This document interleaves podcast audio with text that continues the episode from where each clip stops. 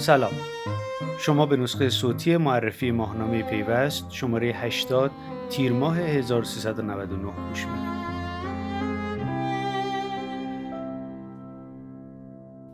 پیوست در اولین ماه تابستون موضوع اینترنت ثابت رو دوباره روی جل آورده. تلاش دولت یا بهتر بگیم وزارت ارتباطات برای اجرایی کردن مصوبه بیت استریم اون هم بعد از مدتها که از تصویبش در کمیسیون تنظیم مقررات ارتباطات میگذره و ارائه VDSL به مردم بهانه این پرونده است. جلد این شماره با طراحی محمد میرکی تیتر دام خوشرنگ ارتباطات رو روی خودش داره. اما داستان چیه؟ داستان اینه که وزیر ارتباطات و فناوری اطلاعات در مراسم روز جهانی ارتباطات که با حضور معاون اول رئیس جمهوری برگزار شد از لزوم سرمایه گذاری مخابرات در زمینه اینترنت ثابت برای ارائه VDSL صحبت کرد. عددی که جهرومی گفت بیش از 4000 میلیارد تومن بود. هرچند آقای جهانگیری تو اون مراسم گفت که این رقمی نیست و از مالکان خصوصی یا بهتر بگیم غیر دولتی مخابرات خواست این رقم رو تأمین بکنن اما به نظر می‌رسه چنین پولی حداقل تو حوزه ارتباطات ثابت کشور وجود نداره و مخابرات به دنبال اینه که یه همچین بودجه ای رو تأمین بکنه. چند روز بعد از اون مراسم هم آقای صدری مدیرعامل شرکت مخابرات ایران تو از خبری که داشت تقریبا همین عدد 4000 میلیارد تومن رو تکرار کرد. گفت بیش از 4300 میلیارد تومن برای ارائه VDSL پول لازم داره مخابرات. لزوم سرمایه گذاری تو این زمینه رو شرکت های FCP هم گوشزد کردن اونها میگن که شبکه دسترسی مخابرات توی بخش هایی که به مشترک نهایی می‌رسه یا اصطلاحا لست مایل انقدر قدیمیه که نمیشه VDSL رو ارائه کرد و همه سرمایه گذاری ها تو این زمینه بی اثر خواهد شد. حالا پیوست تو پروندهش به موضوع اینترنت ثابت و مشکلاتی که در این زمینه وجود داره پرداخته. از جمله همین سرمایه گذاری که در موردش صحبت کردم. یکی دیگه از مشکلات هم البته شهرداریه. اینکه شهرداری اجازه نصب کافو نمیده اجازه حفاری نمیده و میگه بیایید از فیبر من و تجهیزات من استفاده بکنید.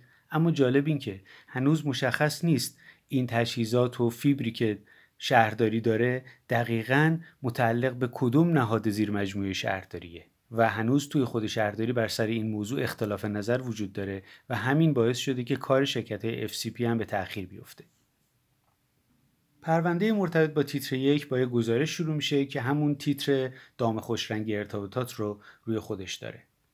تو این گزارش ما می‌بینیم که ضریب نفوذ اینترنت پرسرعت در ایران گرچه افزایش پیدا کرده در این سالها اما سهم ارتباطات ثابت خیلی کمه در این افزایش و بدتر از اون که تعداد مشترکان اینترنت ثابت در سال 98 نسبت به سال 97 کمتر شده. مثلا در زمینه ADSL تعداد مشترکان از حدود 8 میلیون و 800 هزار تا رسیده به 7 میلیون و 400 هزار تا. یا این وضعیت رو توی TDLT هم می‌بینیم که از 1 میلیون و 223 هزار تا رسیده به 1 میلیون و 183 هزار تا. این کاهش در زمینه ارتباطات ثابت خیلی نگران کننده است. بعد از این گزارش سونیتا سراپور یه گفتگو داره با رئیس سازمان تنظیم مقررات و ارتباطات رادیویی آقای حسین فلاح جوشقانی که مسئله پروانه های FCP و سرفکو رو بررسی کرده که وارد پنجمین سالشون شدن. و سال دیگه یا باید تمدید بشه یا یه فکری به حالشون بشه. آقای فلاح جوشقانی معتقدن مشکل اینترنت ثابت تعرفه نیست کیفیته.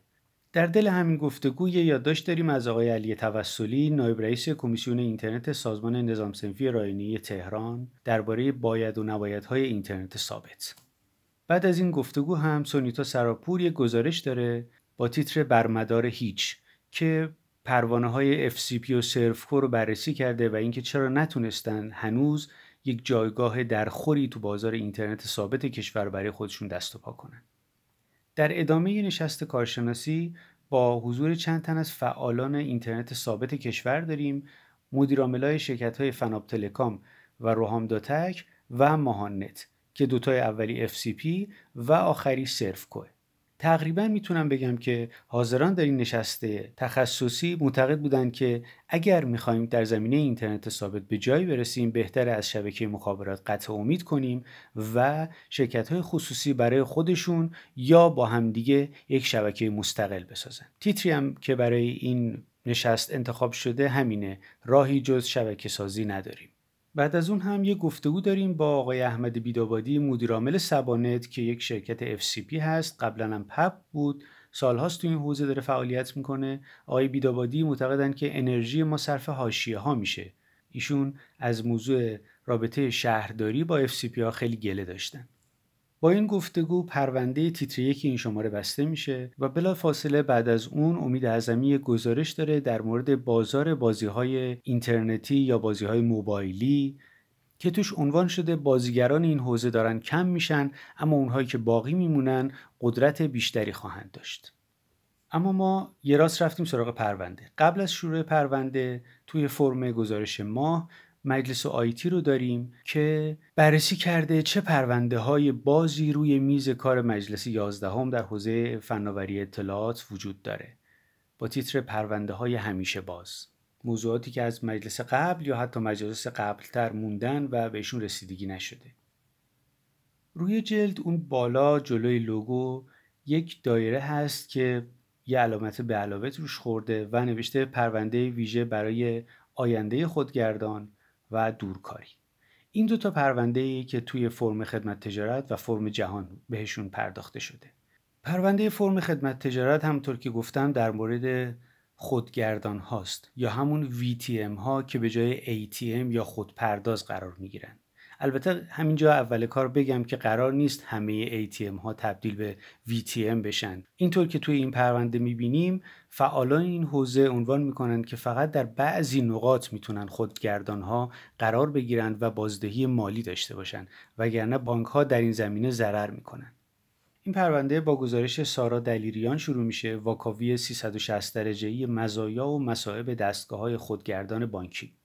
بعد از اون مهرک محمودی یک گفتگو داره با مدیرعامل توسن تکنو که تو زمینه تولید داخلی VTM ها فعالیت می‌کنه. آقای محمد مظاهری عنوان کردند که قیمت خودگردان ها یک و نیم برابر خودپرداز است.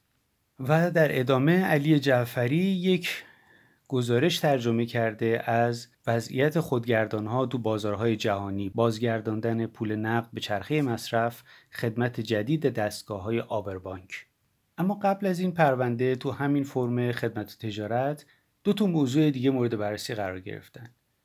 یکی سامانه ملی احراز هویت مشتریان تجارت الکترونیکی و بعدی موضوع احراز هویت ثبت نام کنندگان برای دریافت خودرو از سایپا و ایران خودرو که البته این موضوع خیلی جنجال برانگیز بود. حالا هواشی دیگهش خیلی به حوزه کاری پیوست ارتباط نداره اما در یک گفتگو با آقای امیر جعفرپور سرپرست دفتر خودرو و نیرو محرکه وزارت صنعت معدن و تجارت موضوع احراز هویت مشتریان بررسی شده.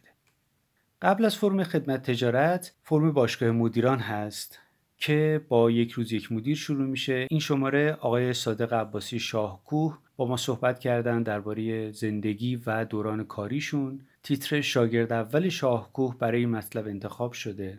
بعد از اون دوستان من تخفیفان رو برای شرکت گردی انتخاب کردند و اینکه بعد از ادغام با نتبرگ چه حال و روزی داره و داره چی کار می‌کنه. تیتر معجزه استمرار برای این گزارش انتخاب شده. و در نهایت معرفی استارتاپ رده پایان بخش این فرمه این استارتاپ در زمینه بررسی و مقایسه خدمات بانکی و مالی فعالیت می‌کنه و از سال 95 شروع به کار کرده. خب درباره خدمت تجارت که مفصل صحبت کردیم می‌رسیم به فرم حقوق فناوری. اصلی ترین موضوعی که توی این فرم بررسی شده این شماره وضعیت و مسئولیت حقوقی شرکت های ارائه دهنده خدمات پرداخته. بهانه این بررسی هم مشکلیه که برای شرکت پیمنت 24 به وجود اومده. شاید بدونید شایدم نه که مدیرعامل پیمنت 24 آقای سجاد شهیدیان به دلیل اون چیزی که دور زدن تحریم ها خونده میشه در آمریکا تحت پیگرد قرار گرفته و دادگاهش در حال برگزاریه. البته این فرم با یک یادداشتواره از آقای ایپکچی شروع میشه مدیر حقوقی شرکت شاپرک. که مسیر آینده حقوق فناوری اطلاعات رو بررسی کردن یا نگاهی بهش انداختن اما بلافاصله بعد از این مطلب مصطفی مسجدی گزارش سر کلاس پیمنت 24 رو داره و نکته های پرونده آقای شهیدیان رو بررسی کرده. بعد از اون محمد حسینی دوری مدرس دانشگاه و قاضی دادگستری وضعیت حقوقی شرکت های ارائه دهنده خدمات پرداخت رو بررسی کرده با تیتر باید تقصیر را بپذیریم و در ادامه پریسا شکوری مبانی مسئولیت حقوقی و حاکمیت نهاد صالح در نظام پرداخت ها رو بررسی کرده. اما بعد از حقوق فناوری فرم راه حل. این فرم مثل همیشه با میز کار شروع میشه چند نکته از اقتصاد رفتاری درباره حرارت و اشتباهات بازار بورس نوشته مصطفی لطفی با تیتر نرگاوانی که با من دویدند تیتر خیلی قشنگ و جالبیه که در مورد بازار بورس و موضوعات مرتبط با اونه و بعد محصول ماه نوشته امید اعظمی سامسونگ گلکسی نوت ده لایت رو بررسی کرده. فرصتی برای اهل قلم که یک کنایه به اهل قلم کسایی که می نویسند و البته خب اون قلم گوشی نوت. و در نهایت همونطور که گفتم پرونده فرم جهان درباره دورکاریه. فناوری و دورکاری. اونم تو روزهایی که به واسطه شیوع کرونا موضوع دورکاری خیلی جدیتر شده و شرکت های بزرگ و کوچیک از یک زاویه دید دیگه‌ای به این موضوع نگاه می‌کنن. خب معرفی پیوست 80 تموم شد. تا ماه بعد موفق و پیروز باشید.